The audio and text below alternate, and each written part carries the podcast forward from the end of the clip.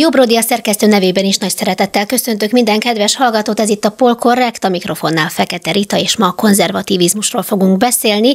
Orbán Balást fogom erről faggatni, a miniszterelnök politikai igazgatóját, a miniszterelnökség miniszterhelyettesét és az MCC kuratóriumának elnökét. Jó napot kívánok! Jó napot kívánok, köszönöm a meghívást, és köszönöm a hallgatókat is.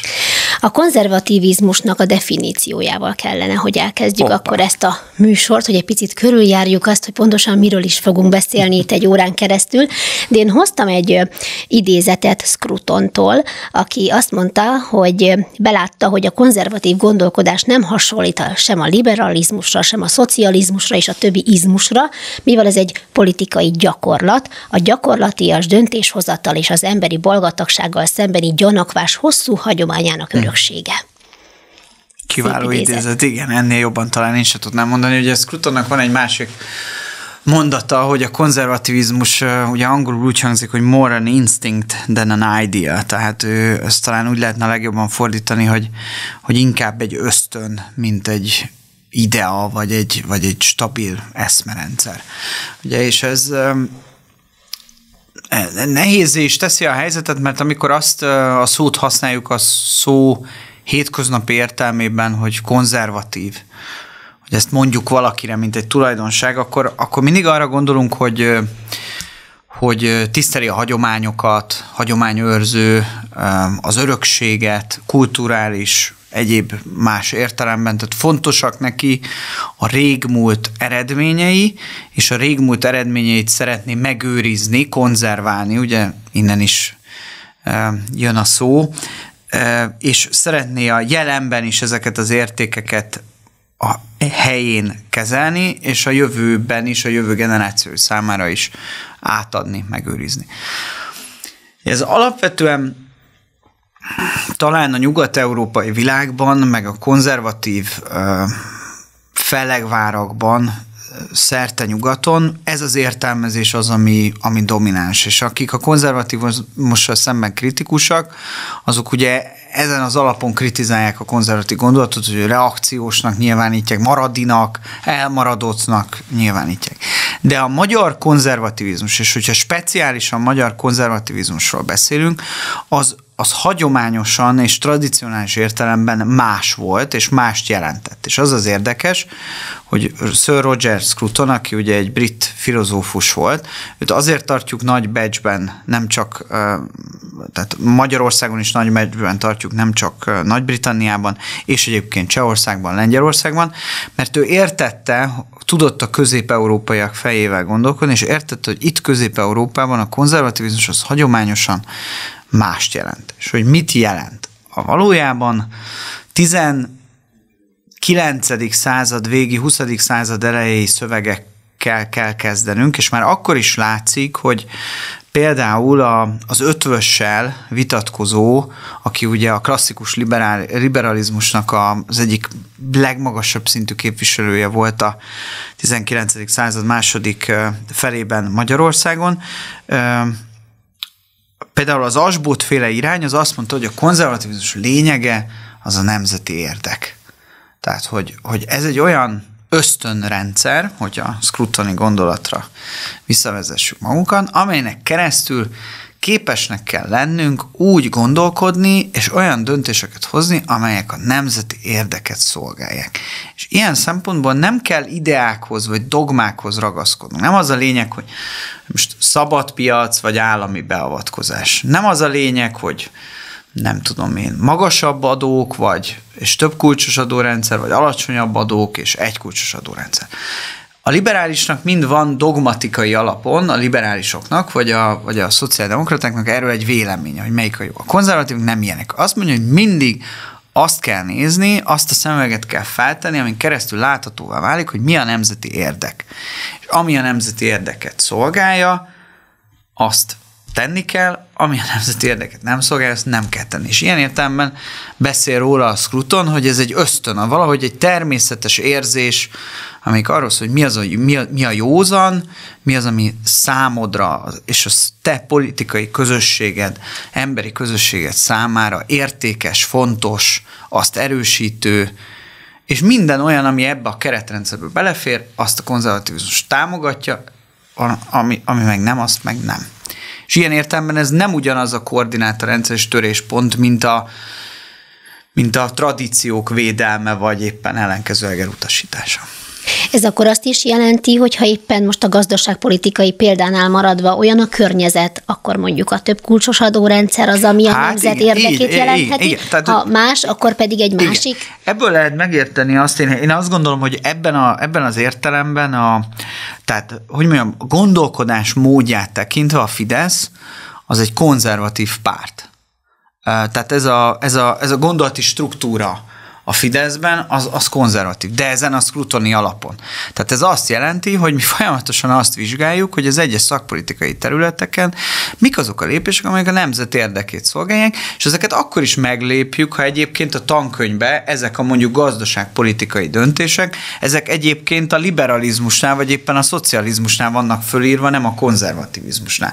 Tehát ezért, ugye ezért szerintem blődek azok a kritikák, amelyek a Fideszt azzal vádolják, hogy nem konzervatív, mert azt nem értik ezt az összefüggésrendszert, és ezért tud vele a nemzetközi konzervatív mozgalom is nehezen tud bizonyos helyzetekben és bizonyos döntésekkel mit kezdeni, mert ezt nem érti, hogy ez a magyar konzervatív hagyomány része.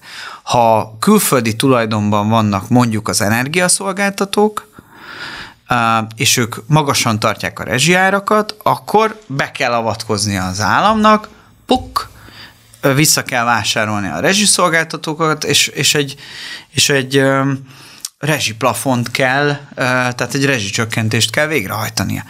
Erre mindent lehet mondani, csak hogy gazdaságpolitikai értelemben ez mondjuk liberális vagy konzervatív lenne, azt nem. Tehát ez egy kőkemény szocialista lépés. De a nemzeti érdek szempontjából az adott helyzetben, az adott helyszínen, az adott körülmények között ez szolgálja a nemzeti érdeket, tehát ergo helyes. Tehát a jobboldali vagy éppen konzervatív módon gondolkodó Fidesz ezt meglépte. Na, még a Fideszhez vissza fogunk térni, de akkor most általánosságban gondolom mégiscsak kell, hogy legyen a konzervativizmusnak is olyan cölöpjei, vagy olyan ö, erős szögek, amelyek le vannak verve, és ahhoz mégis tartania kell magát. Vannak ilyenek, és ha igen, mik ezek? Hát igen, és több olyan mozgalom is van a világon, a nyugati világban, amelyek, amelyek nagyon közel állnak a Fideszhez. Én én, én mindenkinek, aki érdeklődik ezen téma iránt, Joram Hazoninak, az izraeli filozófusnak a, az által alapított mozgalmat, vagy elnevezett mozgalmat ajánlom figyelmük. Ők, ők nemzeti konzervatívoknak hívják magukat, National Conservatism ez, a, ez az angol száz elnevezés, és ők, ők azt mondják, hogy, hogy egyrészt a, a nemzetek a legfontosabb tényezők a 21. századi politikában is. A nemzeti közösségek azok a legfontosabb összetartó erők. Ezeket a nemzeti közösségeket és a hagyományosan a nemzeti közösségek szolgálatába állított alacsonyabb szint, mint olyan értelemben, hogy a társadalomban alsóbb szinten lévő közösségeket, például a hagyományos családot, ezt össze kell kapcsolni, tehát a hagyományos nemzeti közösség, hagyományos családmodell megőrzésre, megerősítésre szorul a 21. század világában e, is. Az identitás az e, az, az, az nem egy idejét múlt konstrukció, hanem ez a jövő e, megnyerésének az egyik legfontosabb eleme. Gazdasági kérdésekben természetesen a szabadpiac, és a piacgazdaság feltételrendszereit fenn kell tartani, de az állam nem vonulhat vissza a gazdaságból, tehát az államnak nagyon aktív szerepet kell játszani a gazdaság folyamataiban. Nemet kell mondani a tömeges migrációra, nemet kell mondani a genderérzékenyítésre, e, igent kell mondani az alacsonyabb adókra, igent kell mondani a munkaalapú társadalmakra. Tehát ezek igazából azok az alappillérek, amelyekben szerintem Magyarországon is mondjuk pártpolitikai logikán túlmutató egység van, de az biztos, hogy a Fidesz-KDNP támogatói nagyon nagy százalékban értenek ezekkel az általam most az elmúlt egy-két percben mondott elképzelésekkel egyet, és mondjuk ez a nemzeti konzervatív mozgalom, ez az, ami egy ilyen ideológiai gyűjtő, gyűjtő helyként funkcionál. Ennek ugye az a, az a másik sajátossága ennek a gondolatnak, hogy azt mondod, hogy minden nemzet nagyon nyugodtan tudja a saját nemzeti érdekét követni. Ugye amikor azt mondja az Amerikai Egyesült Államok, hogy America first, azt tudomásul lehet venni. Amikor azt mondja Magyarország, hogy Magyarország az első, akkor azt tudomásul lehet és kell is venni. És ezen az alapon mindig lesznek az országok közötti konfliktusok.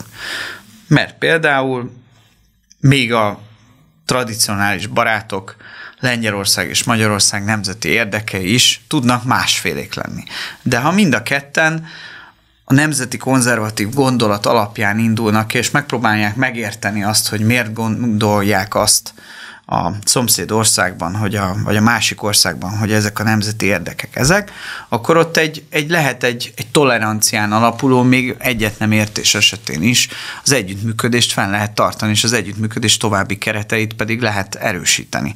A liberálisok a világ minden pontján minden kérdésre ugyanazt gondolják. Tehát nekik ilyen nehézségük nincsen, mert a liberál, liberalizmus az egy univerzális, a nemzetet zárójelbe rakó gondolat, tehát mondjuk egy, egy lengyel, egy magyar, egy amerikai, egy, egy francia liberális, az mindenről ugyanazt fogja gondolni, egy, egy lengyel, egy magyar, egy amerikai, meg egy francia nemzeti konzervatív, meg egy csomó kérdésről mást fog gondolni, de őket összeköti, hogy azért, mert az ő nemzeti érdeküket öm, akarják látni, és akarják képviseltetni e, ezek mögött a kérdések megválaszolása mögött.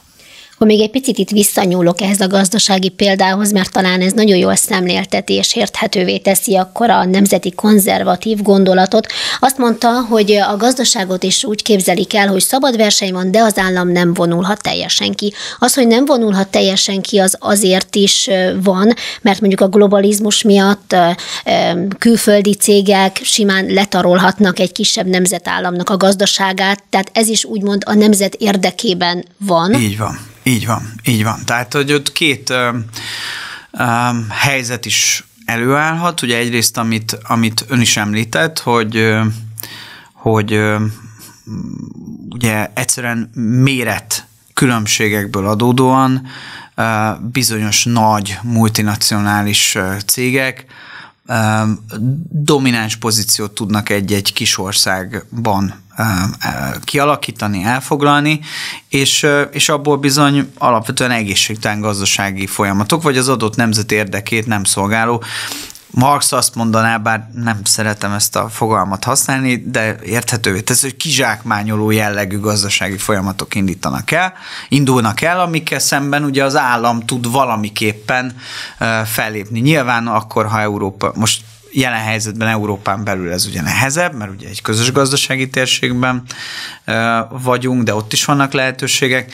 Európán kívüli cégek esetében meg még inkább ez a helyzet. Ez az egyik oldala. A másik oldala, hogy ugye azt is látni kell, hogy a piac nem mindenható, tehát vannak olyan területek, ahol, ahol valójában nincs verseny.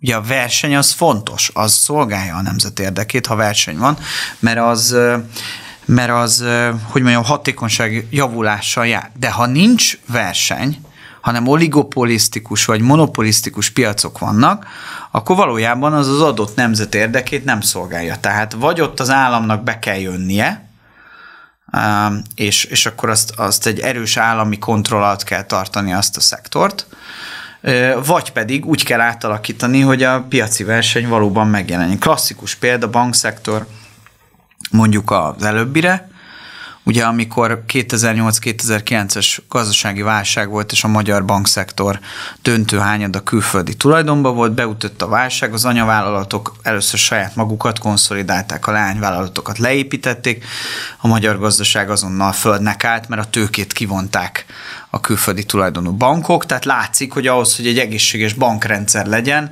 a magyar tőke súlyossá kell tenni a bankszektort, ezt hogy lehet elérni? Nyilván az állam aktív beavatkozásával. A másodikra példa pedig az energiaszektor, hogy ez valójában nem egy versengő piac, és hogyha ott a versengő piac piacszerzési szabályait hagyjuk, hogy érvényesüljenek, vagy piac működési szabályait, akkor az az árak el fognak szállni, és például adott esetben, ha egy ukrán-orosz háború kitör, akkor a, mivel hogy piaci logika alapján előtte a gáztárolókat nem érte meg feltölteni, ezért ott találjuk magunkat üres gáztárolókkal. Tehát vannak olyan szempontok, amelyek, amelyek nem üzleti típusúak, hanem geopolitikaiak, vagy a közjóval függnek össze, és ezeket egy nem versengő piacon nem fogja tudni a piac képviselni, hanem valamilyen módon az államnak be kell mennie, és ott aktívan, okosan ö, lépéseket kell tenni a nemzeti érdekképviselete és erősítése irányába. Visszalépek még egy picit most az általánosságba véve vett konzervativizmus felé, és azt mond, elmondta az elején, hogy amikor azt mondjuk, hogy konzervatív, akkor az emberek nagyjából mit szoktak gondolni. Azt is szokták gondolni, hogy vallásos az hm. illető. Mennyire van összekapcsolva a konzervatív gondolkodás a vallással, a hittel, és itt nyilván, ha Kelet-Európáról beszélünk, akkor a kereszténységgel? Igen, igen, igen. Ez, ez nagyon erősen a részét képezi több szempontból is. Az egyik, és talán ez a legfontosabb, hogy ugye a konzervativizmus számára az a legnagyobb, vagy ez a legfontosabb mondás, hogy a személyes hittől ez a kérdés elválasztható. Tehát, hogy a, a vallásnak és a kereszténységnek az, az európai civilizáció szempontjából van jelentősége. És azt, hogy az európai civilizáció működőképes legyen, ahhoz a kereszténységből kijegecesedett, vagy kikristályosodott morális, közéleti, magán jellegű normák, útmutatók, szokások, rendszerek, nek érvényesülnie kell a társadalomban. És ez teljesen független attól, hogy ő valaki az adott társadalomban személyesen megéri a hitét, és ha igen, akkor hogyan. De magának a, a, a politikának, a társadalomnak, a gazdaságnak, a kultúrának, a keresztény civilizáció értékeivel át kell, hogy legyen ittatódnia.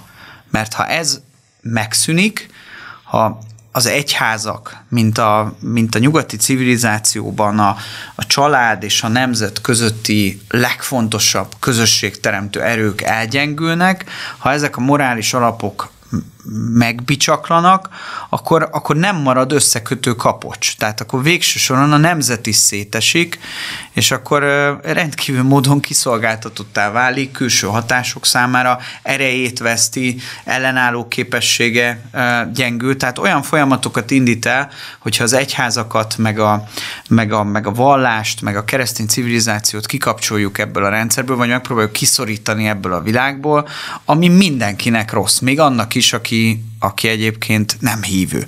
A másik része a dolognak, és ez már inkább a keresztény-demokrata politika, nem a konzervatív politika világa, hogy, hogy, hogy alapvetően politikusnak nem lehet elmenni hit nélkül. Tehát a keresztény-demokrata politikai gondolkodásnak az az alapja, hogy ugye a politikus akkor jó politikus, hogyha valamilyen magasabb rendű célrendszert tűz ki maga elé, és abban személyesen is hisz. És ezt a magasabb rendű célrendszert, hogy mi a politika magasabb rendű célja, erre a legjobb választ több ezer éve a nyugati világban a kereszténység, és hogyha még távolabbra megyünk vissza, akkor a zsidó-keresztény gyökerek, meg a hit az, ami hagyományosan meg tudja adni. Tehát ott inkább ez, ez már a személyes hit része, és ez már azoknak a, a hogy mondjam, a, a közösen vallott elve, akik szívesen támogatnak keresztény demokrata politikusokat, mert ők azt mondják, hogy aki személyes hit nélkül csinálja ezt a dolgot, az sosem tud olyan jó lenni, mint aki, akinek van egy ilyen kapaszkodója, meg, meg támasza a nehéz, nehéz időkben, meg egy erkölcsi, transzcendentális korlát alapja, amit ugye a hitből nyer az ember. Tehát ezen a két alapon is a, a vallásnak nagyon-nagyon fontos szerepe van, és ebben az a jó hír, hogy ha a második kérdésről nem is beszélünk, akkor az első kérdés a társadalom száz százalékát le tudja fedni, tehát azok is egyet tudnak alaphelyzetben ezzel érteni, akik egyébként maguk nem gyakorló vallásosak. De ha már a hitnél, meg a kereszténységnél, vallásnál tartunk, azért azt lehet mondani, hogy itt vannak olyan ö, alapkövek, vagy cölöpök, nevezzük így, amelyektől ugye nem tér el az, aki, aki úgy gondolja, hogy ő keresztény. Visszatérek egy picit azért még egyszer arra a kérdésre, mert úgy érzem, hogy azt nem teljesen válaszolta meg, hogy akkor a nemzeti konzervatív gondolkodásban mik az ilyen alaptételek, amit nem lehet megkerülni akkor sem, hogyha ha olyan dolgok történnek a világban, amire nem számítottunk. Hát a legfontosabb, hogy nem lehet megkerülni a nemzetet. Tehát ha olyan politikai intéz, igazából amiket végigmondtam, azok mind ilyen axiomák. Tehát, hogy, hogy egyszerűen hiába mondja valaki, hogy ha válságos helyzetben majd jön egy a nemzetállamon felüli politikai entitás, ami majd megvéd tőlem, vagy megvéd, megvédje a polgárokat a, a, a veszélyektől, kiderül, hogy nem. Tehát kézenfekvő példa a koronavírus. Tehát persze van nemzetközi együttműködés, örülünk neki, nem egy bezárkózó dolog van, de ha jön egy koronavírus járvány, akkor a nemzetek között elindul a verseny, és a nemzetállami kormányok azon versenyeznek egymással, hogy ki tudja megvéde, előbb beszerezni a vakcinát, és előbb immunizálni, megvédeni a saját állampolgárait. E, tehát hiába 21. század, hiába globalizmus, hiába globális a kihívás maga, hiába vannak nemzeti együtt, nemzetközi együttműködési formák, Európai Unió, ENSZ, WHO, stb. stb. A nap végén mégiscsak az van, hogy itt van egy nemzet, aminek van egy megválasztott kormánya, akit az emberek arra kényszerítenek, hogy tegyen meg mindent annak érdekében, hogy minél előbb, minél több vakcinát szerezzen. És rengeteg olyan erő van a mai világban, akik azt mondják, hogy ez már, ez már idejét múlt, ez, ez már ez már nem része a jövőnek. Ez egy, ez egy olyan elmaradás, ami, ami nehezíti azt, hogy a 21. századnak megfeleljünk. És a nemzeti konzervatív gondolkodás éppen ennek ellenkezőjét mondja, hogy nem, nem, ez félreértés, ez, ez a jövő.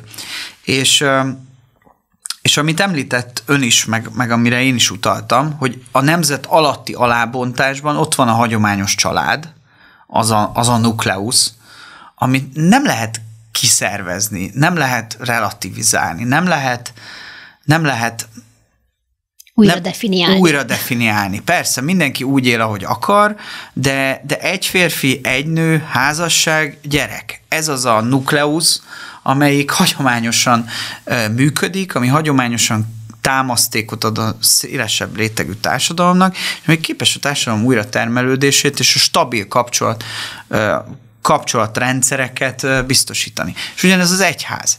Tehát lehet azt mondani, hogy itt, itt nem tudom, most, hogy föltalálták a mobiltelefont, meg a Twittert, Jézus Krisztus már nem izgalmas, mert ő ezeket nem használta, de hát azért Jézus Krisztustól kaptunk egy, egy, egy olyan, olyan, olyan iránytűt, meg egy olyan rendszert, és aztán az ő életére, meg munkásságára, meg erre a vallásra ráépült egy olyan um, egyház, egy olyan tanítás, egy olyan filozófiai, morális, civilizációs, kulturális, gazdasági, politikai, közösség szervezői rendszer, ami, ami óriási támasztéka a nyugati világban mindenhol. Ezt valaki ez ellen dolgozik, akkor a, a nyugati civilizáció ellen dolgozik. Tehát így, így jönnek sorba ezek, a, ezek, a, ezek az alapok, ezek a cölöpök, ahogy ön is mondta, és ezeket nem szabad hagyni, hogy bármilyen ideológia nevében nevezzük azt modernitásnak, progressziónak, liberalizmusnak, vagy bármi másnak ezeket megkérdőjelezzük. Ezekkel szemben ellen kell tartani, és ugyanígy az állam is. Tehát, hogy mondjuk egy ilyen dolgot, hogy az állam az, az valójában nem az emberek ellen jött létre, hanem az emberekért. Ez egy, ez egy ősi tanítás. Van ezzel szembeni tanítás is. Én én, én ismerem ezeket, de ez, de ez egy blödség. Tehát az államnak az a célja, hogy a közjót szolgálja. Ergo az államot nem leépíteni kell, a rendőrséget nem megszüntetni kell, a hogy mondjam, a, a stratégiai ágazatokból nem ki kell vonulni az államnak, hanem be kell vonulnia, és aktívan segíteni kell közrendet, közbiztonságot, közszolgáltatások biztosításában, ott kell lennie, és jól kell teljesítenie. És Hanem. akkor a sor, ez ugye egy-két példa volt, ilyen kicsit ilyen rapszódikusan kiragadva, de, de végtelen módon folytatható. Mivel sokáig tudnánk erről beszélgetni, muszáj így néha igen, kiragadni igen. egy-egy példát, igen. de ha már itt a konzervatív gondolkodás, illetve a, a politikai döntések is szóba kerülnek, akkor azt el lehet mondani, hogy a konzervatív gondolkodásra az jellemző, hogy hosszú távon tervez, hogy egyfajta stratégiát alkot, a döntései mögött van egy hosszabb távú terv, és ha ez elmondható róla, mennyire eladható politikai termék, akkor ez így, hiszen a választók mondjuk azt szeretnék, ha az életük most változna. Hát igen. Igen, tehát ami, amit ugye az elején a Scruton idézetben is ugye egy-egy szóban megjelent, hogy, hogy a, az ilyen, az, az éppen aktuális divatot, azt, azt valahogy ilyen ösztönszerűen gyanúsnak minősíti. Tehát amiért mindenki lelkesedik, anélkül, hogy valójában tisztában lenne a, a lelkesedés következményeivel, azzal szemben szkeptikus. És ezért aztán hagyományosan a konzervatívokat pontosan ezért maradisággal szokták vádolni, mert ugye azt mondják, hogy, hogy, hogy, hogy hát ők a fejlődés gátjai, mert mindenhez ragaszkodnak, minden gyanúsnak minősítenek, ami új, és mindenhez ragaszkodnak, ami régi. És, és azért van a, egy, hogy mondjam, ahhoz, hogy ez is egy régi konzervatív mondás, hogy ahhoz, hogy megőrizzem azt, ami értékes, ahhoz folyamatosan változni kell. Tehát, tehát hogy mondjam, a, a magyar konzervatív gondolkodásban is a, a politikának meg kellett azt tanulnia, és szerintem a Fidesz-KDNP-nek ez az egyik legnagyobb erőssége, hogy miközben mondjuk a Betlen korszaknak, vagy a Tisza dualizmus korának a konzervatívjait, a liberálisok folyamatosan ilyen maradiság, bigottság, lassúság, az új világ meg nem értésével vádolták, ez, ez mára eltűnt, tehát mára, mára a jobb oldal lett az, amelyik, in, amelyik az innovációnak, a, a jövőről való gondolkodásnak a, a, a motorja, legalábbis Magyarországon. És ez nagyon-nagyon fontos. Tehát nem szabad hagyni, hogy az ember ilyen retrográd legyen, vagy, vagy annak minősítsék, hanem, hanem, hanem bizony ragaszkodni kell egyes alapértékekhez, de valamilyen módon ezt el kell tudni helyezni, pontosan a nemzeti érdek alapján egyébként a 21. század modern környezetében. Nem azt jelenti, hogy adaptálódni kell érte, nem azt jelenti, hogy föl kell adni azt, ami volt, hanem egyszerűen tudomásul kell venni, hogy ez az a közeg, amiben működni kell, és tudomásul kell azt is venni, hogy a választópolgárok döntő többsége számára az ideológia, vagy ezek az identitás kérdések, ezek másodlagosak. És ahogy ön is mondta, ők most szeretnének jól élni. Ők békét szeretnének, ők biztonságot szeretnének, ők gazdasági fejlődést szeretnének. Tehát ők nem, ők Persze, ha megkérdezzük tőlük, hogy szeretnének-e, hogy az óvodákban gender érzékenyítés legyen, akkor, mint látjuk, 3,6 milliónyian, tehát, tehát még bővebben, mint a Fidesz támogatói köre, azt mondják, hogy nem, hát nyilván ezt az őrültséget nem szeretnénk, de, de, de azt is mondják, hogy azt viszont szeretnék, hogy, hogy, hogy, hogy működjenek a radiátorok, hogy legyen munka, hogy vigyék el a szemetet, hogy a rendőr legyen udvarias, és tegye a dolgát, fogja el a bűnözőket, és ezeket a hétköznapi materiális szempontokat, ezeket nem lehet konzervatívként sem zárójelbe tenni, vagy alantosnak, vagy materialistának minősíteni. Azért nem, mert még egyszer mondom, a konzervatív gondolkodásnak a, a legfontosabb, az egyik legfontosabb eleme a közjó pragmatista szemléletű szolgálata. És az a közjóban hozzá beletartozik. Az, hogy 3,6 millió ember azt húzza be, hogy ő nem szeretné a gender ideológiát az óvodába, azért nagyon fontos az, hogy hogyan gondolkodik magáról az életről, meg erről az egész kérdésről, a női-férfi szerepekről. Mit gondol elégedett azzal, hogy a kultúrában a konzervatív nézőpont, a konzervatív gondolkodás mennyire tud megjelenni akár itt Magyarországon? Mert megnézném azért szívesen szociológiailag, hogy kik húzták be oda a nemet, és akik érvénytelenül szavaztak, körülbelül milyen korcsoportba tartoznak, mert a felnövekvő generáció egy eléggé komoly liberális kultúrát kap fogyasztásra. Igen, hát én tehát azt azért látom, hogy a, azt azért látom, hogy, hogy alapvetően a, a magyar társadalom az ilyen identitás kérdésekben konzervatív és rendpárt, és ez szerintem nagyon jó. Ez az ellenálló képességet a vók, meg a különböző ilyen progresszív ideológiákkal szembeni vakcinációt, az segíti. Ez, ez szerintem helyes. És ebben a tekintetben azért az látszik, hogy 12 év kormányzása igenis számít. Tehát a magukat jobboldalinak valló, több márker szempontjából jobboldali nézetekkel azonosuló emberek aránya folyamatosan bővül a magyar társadalomban. Ezzel nagyon keveset beszélünk, de ez, de ez, egy, de ez egy egyre táguló kör, ami most már eljutottunk odáig, hogy már nem csak egy politikai, nyilván konvergál egy politikai erő támogatottságához, de most már azon is túlmutat, és ez nagyon-nagyon fontos, és ebben, ebben eh, tovább kell menni előre. A másik része, hogy valóban van egy olyan, van egy, van egy olyan trend, amit ön is említett, hogy elsősorban a popkultúra, meg a, a, a modern technológiához kapcsolódó szórakoztató eszközökön keresztül egy, egy ilyen commerce mainstream elsősorban nyugati világból, de, de a keleti világból is, keleti szórakoztatóipar világából érkező kulturális termékek, azok meg pontosan ezzel ellentétes irányba próbálnak hatni, és le akarják építeni azokat az értékrendszereket, amelyeket, amelyeket mi is vallunk. Szóval ez egy nehéz ügy, mert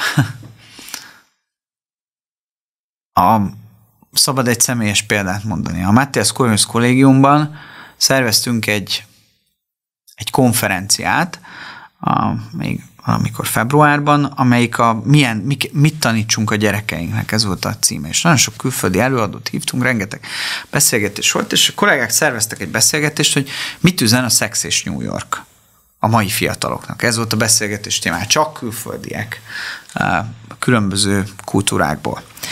És akik ott beszélgettek, azzal mind egyetértettek, hogy, hogy alapvetően a, a Sex és New York című sorozat az egy, az egy klassz sorozatként indult, persze akkor is már alapvetően a urbánus, liberális gondolat mentén annak a célcsoportnak szánták, de hogy mára olyan indoktrináció, progresszív indok, politikai indoktrinációs feladatokat is ellát, és az sok esetben a nézhetőség meg a minőség rovására megy. Ebben volt vita, de azért főleg ez volt a végkicsengés. És akkor a ott egy kiváló kérdés a műsorvezetőnek a legvégén, hogy, hogy oké, okay, de akkor, akkor mit nézzenek mondjuk egy konzervatív nézőpontból a mai fiatalok? Mit ajánlunk nekik?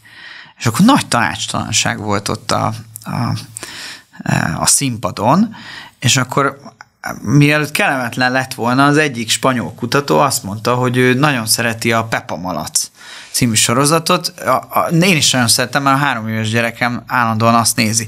De azért, ha a mai fiataloknak, a konzervatívok azt mondják, hogy hát a Pepa Malacot kellene nézni, vagy leginkább nem kéne Netflixet, meg, meg, meg ilyen, ilyen típusú szórakoztató ipari produkciókat nézni, az ott nagyon kevés.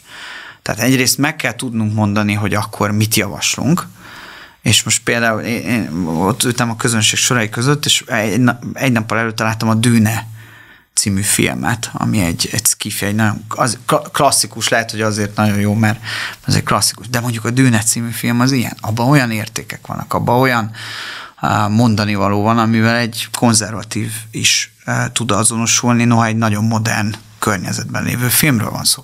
Tehát egyrészt képesnek kell mondanunk képesnek kell lenni mondanunk valamit, másrészt ennek az oldalnak képesnek kell lenni a saját maga kulturális termékeit nagyon jó színvonalon ö, ö, legyártani. Amíg ezt nem tudjuk megtenni, addig természetes, hogy a, a fiatalok azokat fogják nézni, és akkor egy dolgot tehetünk, hogy közösségeket építünk, foglalkozunk velük, és elmondjuk nekik, hogy, hogy ezt miért ne így nézd, hogy ezt, ezt miért érdemes másképp látni, vagy, vagy beszélgetni. De akkor az viszont rengeteg energia és rengeteg közösségépítési feladatot jelent. De amíg ezt nem sikerül végül is tömeges szinten megvalósítani a konzervatív oldalnak, addig el kell könyvelnie azt, hogy elveszít egy-két generációt akár, vagy legalábbis ezekből a generációkból sokakat.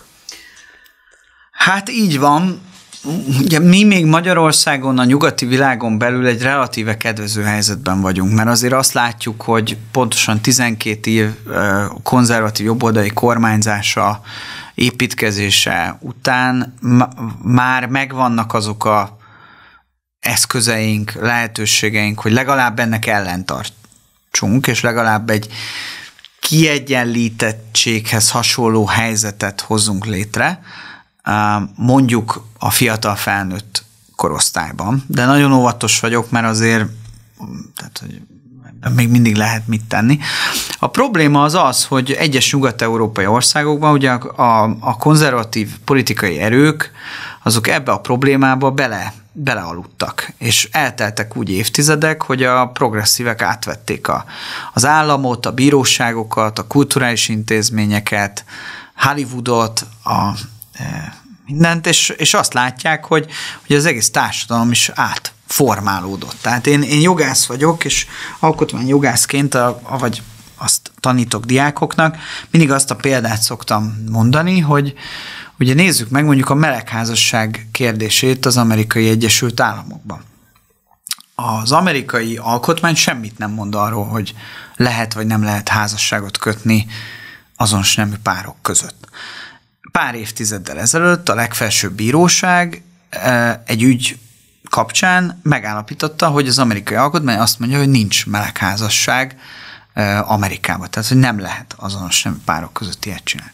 Eltelt pár évtized, és akkor született egy másik ügyben egy másik döntés, egy másik legfelsőbb bíróság előtt, ami azt mondta, hogy az amerikai alkotmány semmit nem mond arról, hogy lehet-e melegházasságot kötni, vagy nem. Ezért minden tagállam maga dönti el ezt a kérdést.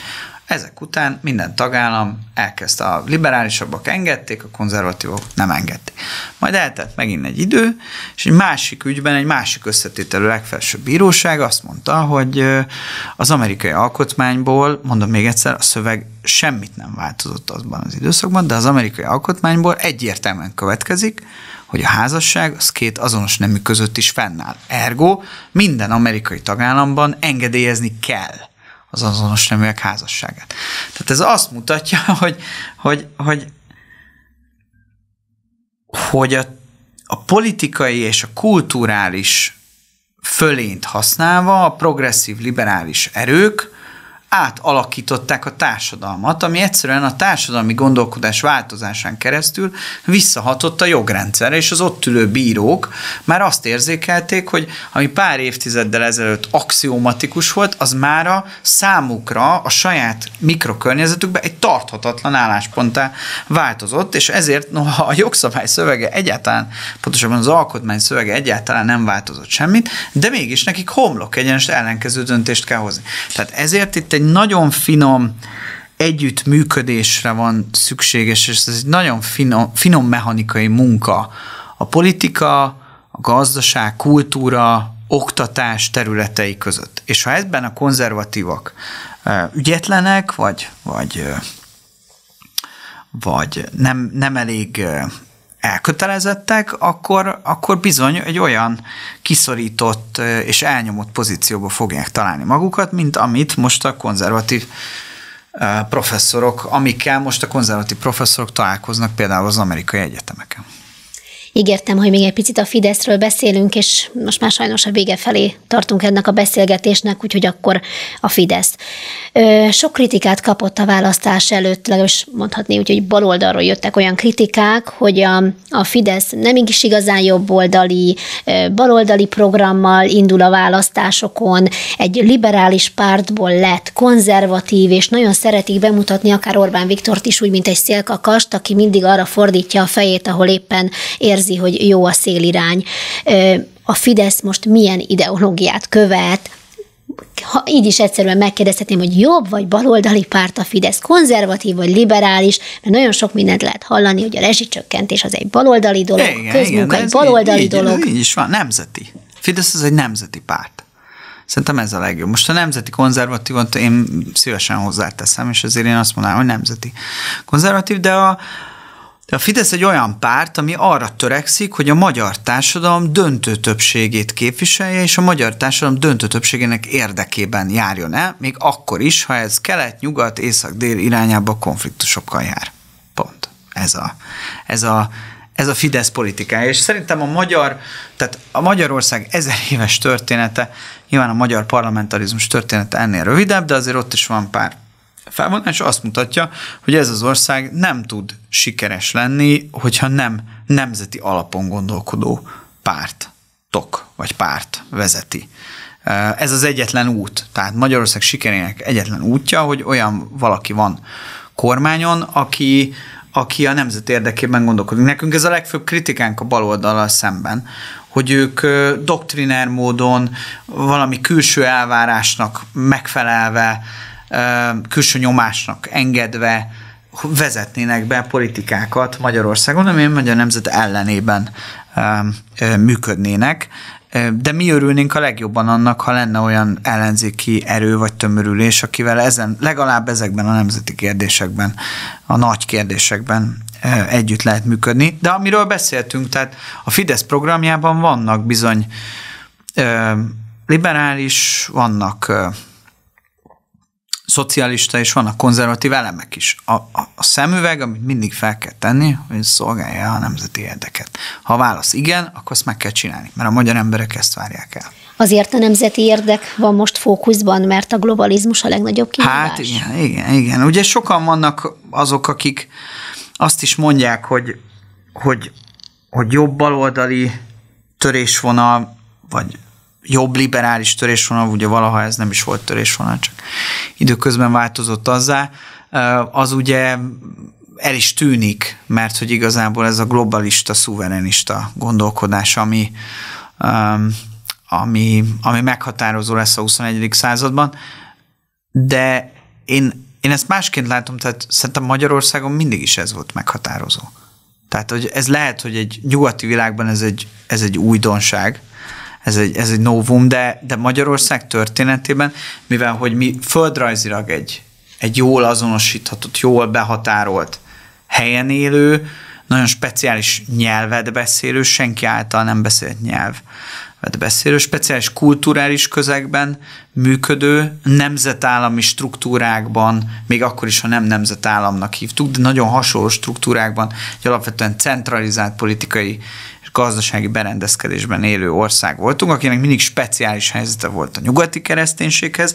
Tehát ezek igazából mindig, mindig ezek voltak a kiinduló pontok, és akkor voltak azok a politikai erők, akik ezt a közösséget akarták a, a nemzetközi közegben, hogy mondjam, képviselni, vagy előre juttatni, és voltak olyanok, akik keletről, nyugatról, északról, délről egy-egy éppen aktuális ideológiai alapállás, vagy, vagy, vagy trend, vagy ideológia mentén azt az ideológiát akarták behozni Magyarországra, és azon keresztül megreformálni Magyarországot, és egy jobb helyét tenni. Ez, a magyar történelmet megnézzük, Szent Istvántól kezdve egészen Orbán Viktorig ez a történet zajlik.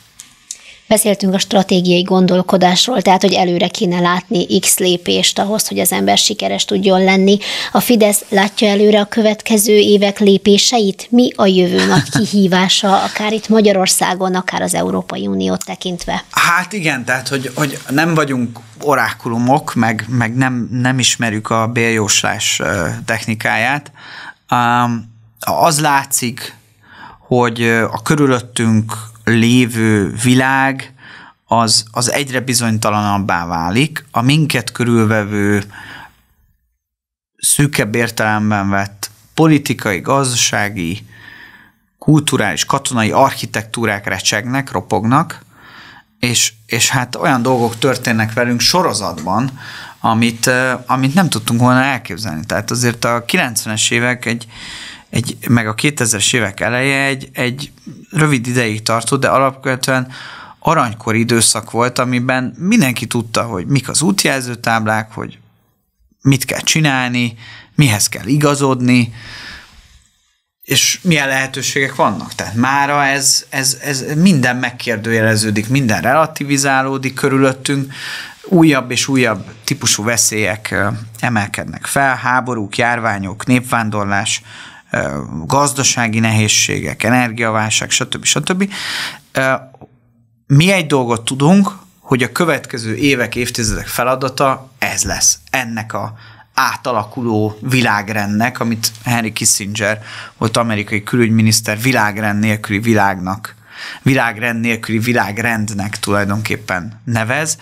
Ennek az ebben a magyar nemzet megtartása, megerősítése lesz a feladatunk. Tehát a kormányzás célja az az, hogy egy ilyen nagyon kiszámíthatatlan, nagyon volatilis, nagyon nehéz eh, közegben olyan állapotban legyen az a magyar állam, olyan állapotban legyen az oktatás, olyan állapotban legyen a gazdaság, olyan állapotban legyen az egészségügy, a magyar hadsereg, hogy képes az itt a Kárpát-medencében szükebb értelemben, meg nyilván Magyarország területen belül élőknek a, a biztonságát, a békéjét, a gazdasági előrejutási lehetőségeit biztosítani.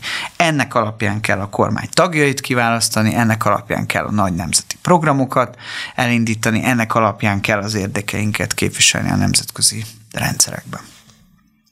Orbán Balázs a miniszterelnök politikai igazgatója, a miniszterelnökség miniszter helyettese és az MCC kuratóriumának elnöke volt a vendégünk. Köszönjük szépen! Köszönöm a meghívást! A hallgatók számára pedig hadd mondjam el, hogy YouTube csatornánkon visszahallgatható ez az adás is, illetve az előzőekben készült polkorrektek, és a Spotify-on is megtaláljátok őket. A csengőgomb megnyomásával iratkozzatok fel.